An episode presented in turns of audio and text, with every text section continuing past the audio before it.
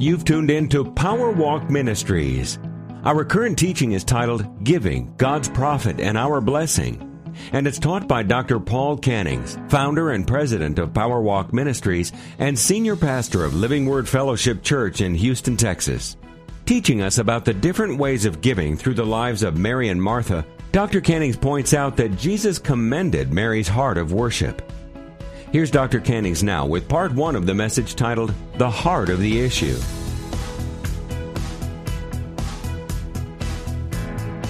One day I was sitting next to my mom in worship and I was looking around and there are people just praising God, raising their hands, lifting up their voices loudly, blessing His name and worshiping Him. And I kept wondering, here's a woman motionless sitting next to me.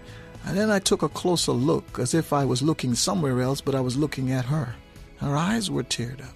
Her hands were clasped as she sung to him. And there's times when she would close her eyes and sing. And then I realized she may be motionless, but she's not emotionless.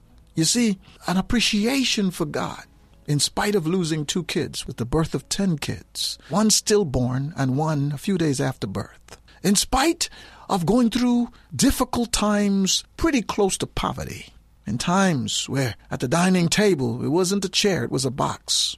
In times when, because of her husband's job that made him travel around the countryside of Guyana, South America, she would be alone with the birth of some of the children, so she would have to climb stairs, eight months pregnant with a bucket of water, to wash up, to cook, to do everything, because he's gone.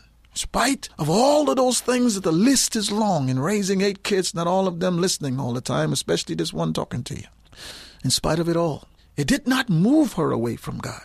It moved her closer to God. My mom would teach me that this is her psalm, Psalm 34. I will bless the Lord at all times. His praise shall continually be out of my mouth. My soul will make boast in the Lord. The humble will hear it and rejoice. Oh, magnify the Lord with me and let us exalt his name together. I sought the Lord and he answered me and delivered me out of my, all my fears. Verse 7 The angel of the Lord encamps around those who fear him and rescues them. Oh, taste and see that the Lord is good. How blessed is the man who takes refuge in him. Oh, fear the Lord, you his saints. For those who fear him, there is no want. Oh, folks. In John chapter 12, verse 1 through verse 8, we see the difference of a Martha and disciples. Martha, who wants to serve Jesus Christ because she has such appreciation for him, which is a sign of worship and respect. Mary, who is lost in her love for him and is at his feet. Judas, who wants to steal from him because he's popular. Oh, everybody is looking to this Jesus. You could touch the hem of his garment, you're healed. If you are broke, he can get a net to pay taxes. He can get money out of a fish's mouth. If you need to have a good business day, he could tell you where to throw your net and you will have the most fish you ever had on one day of fishing. Oh, folks, this is the Jesus. We let me to make him king. We don't have to worry about somebody killing him because when they try to kill him in the temple, he disappeared. Nobody could have touched him. So this Jesus Christ, we have got it now, man. We're going to run alongside this donkey. We are taking over. So let's sit here and have a meal before we go in for the big day. But Mary, Mary, the Lord is my shepherd. I shall not want. He maketh me to lie down in green pastures. He restoreth my soul. He leadeth me beside still waters. For his name's sake, look at how much he's doing. Look at how much he's doing for David. That's why he is my shepherd. Well, folks, I want you to see the three personalities of this text. He says in verse 3, after they talk about Martha serving in verse 2, after they talk about Lazarus reclining. Uh, how could Lazarus be reclining? He should be the one saying, Martha, I got this. I'm going to serve the table. Jesus, what do you want? Jesus Christ, I'm going to wash your feet. No, you don't need a slave today to wash your feet. I got it. I'm your slave today. I mean, this guy got raised after four days in the grave. He's reclining at the table with the disciples. But verse 3 says, Mary then took a pound of very costly perfume. Some people in researching this said it could have been $1,500 worth. This is the perfume that she could have used, possibly, may have bought, because she loved her brother so much. So when they take the body, and they douse it down with perfume. She could have bought it for that reason because Jesus Christ is talking about, let her do this. I'm going to die. So she could have bought it for them, but she don't need it for Lazarus anymore. Why? Because Jesus rose him from the dead after, I say it again, after four days. So Jesus has brought back to her her brother that she loves. He took the time to come and raise him from the dead. So this perfume that I was going to use on my brother, I want to use it on my Savior, my Jesus. See, folks, Mary took a whole pound of it. She could have said, you know what, I'm going to use this on Jesus, but I'm going to use just some of it. See, this is the same situation with the woman who come with one mite. Same scenario. Free will giving is more than 10%, folks, by the way. Free will giving is where you lost our mind and we are just freely giving to God and don't really care to stop. That's free will giving. Here is Mary. She gets it. He is the resurrection. This is the Jesus. He didn't just raise Lazarus from the dead. This is Jesus the Christ. She gets it. The disciples, they're thinking, we're going to run Jerusalem. He's not going to die. He's been telling us that. He's saying it so much the Pharisees know. But not Mary. You did something for me that is so precious to me. And you took the time to not just come, but to cry with me. She put a pound of very costly perfume of pure nard. I mean, high quality perfume. Watch this, folks. And anointed the feet of Jesus and wiped his feet. It's careful to repeat feet with her hair. Woman, her house was filled with the fragrance of the perfume. Couldn't ignore her worship service to Jesus. There's no way. You could have ignored it if she just there crying and okay, Mary's having a bad day. Let's keep eating.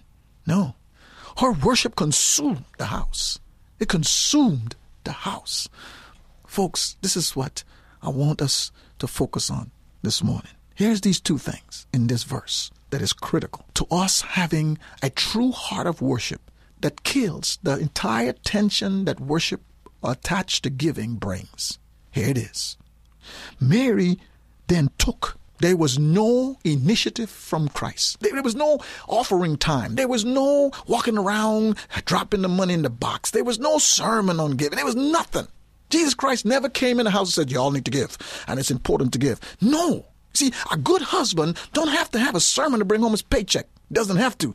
A good child that loves the parents don't fall over about buying parents a gift that they love dearly. See, no one has to tell them this is what you need to do on Mother's Day and Father's Day. This is what you need to do on my birthday. This is what you need to do. No. I remember our children just walking up to us and say, Oh, Mama, Daddy, we love you. Come on, I'll do this for you. The nature of love is that it just gives. That's love. Love doesn't have to be coaxed, worked on, massaged. No, love is very natural focus of love is giving.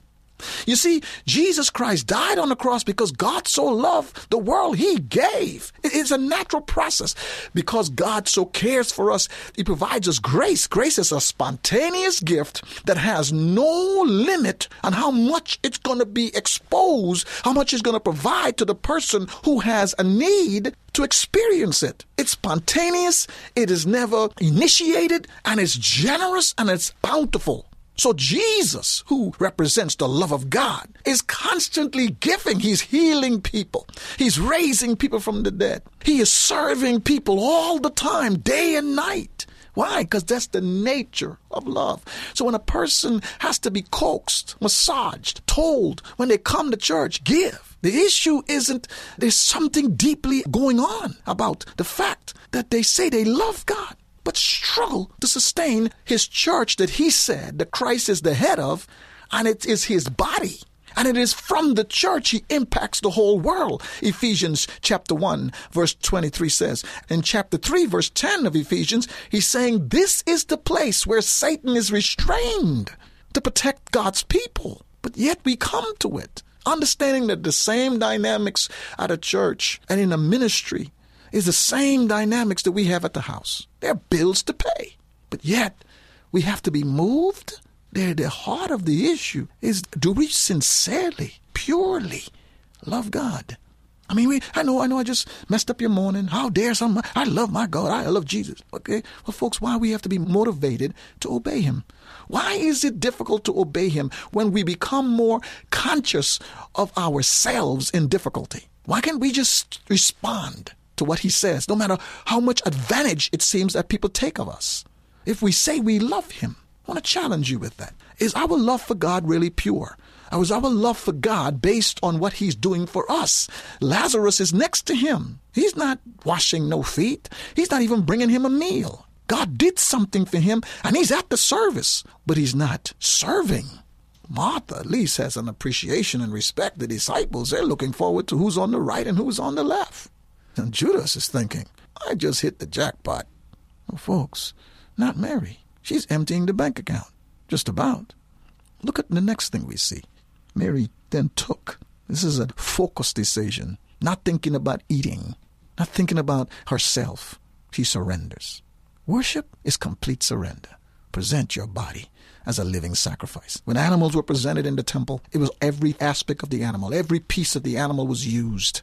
Present our body. Watch your eyes, he would say in Luke. The tongue, James chapter 3. Romans chapter 6. Let the members of your body become slaves to righteousness. So the Bible is telling us renew the mind. Deny yourself, pick up the cross, follow Christ. There's a war between the flesh and the spirit, but walk in the spirit. Deny the flesh, the whole body. What you see here with Mary is that there was a total surrender because of a total love, sincerely, adoration, commitment to Christ. She's at his feet. She could have had slaves, they weren't poor people. She took her hair, the glory of a woman, and washed his feet with the perfume and her hair. She didn't care. In those days, you don't walk back in the shower and wash it off. That didn't matter the sacrifice. Didn't matter all adjustments she has to make after this is done. It's irrelevant. I'm lost myself in Jesus. Folks, the issue of giving is how much of ourselves have we really given to Christ. Stay focused. God bless. That's Dr. Paul Cannings getting to the heart of the issue. How much of ourselves have we really given to Christ? Let's purpose in our hearts to present our all to God and His righteousness. I praise God that this ministry has blessed many lives. With the uh, notes that we've received, the calls that many people have provided, it encourages us to keep going. So pray, folks, that you would partnership with this ministry by encouraging other people to come and listen to us, by getting on our website, making purchases, by supporting our ministry. I pray that God would move on your heart to do just that. And I guarantee you it will go to the better use of God's kingdom resources to touch lives. That is our heart because of what we felt God was calling us to is to touch lives. And I pray that you've been blessed by this ministry. Share the word, pass it on, and pray for us regularly. God bless. Please visit us online at powerwalkministries.org to obtain any of our resources. You can also call us at 281 260 7402.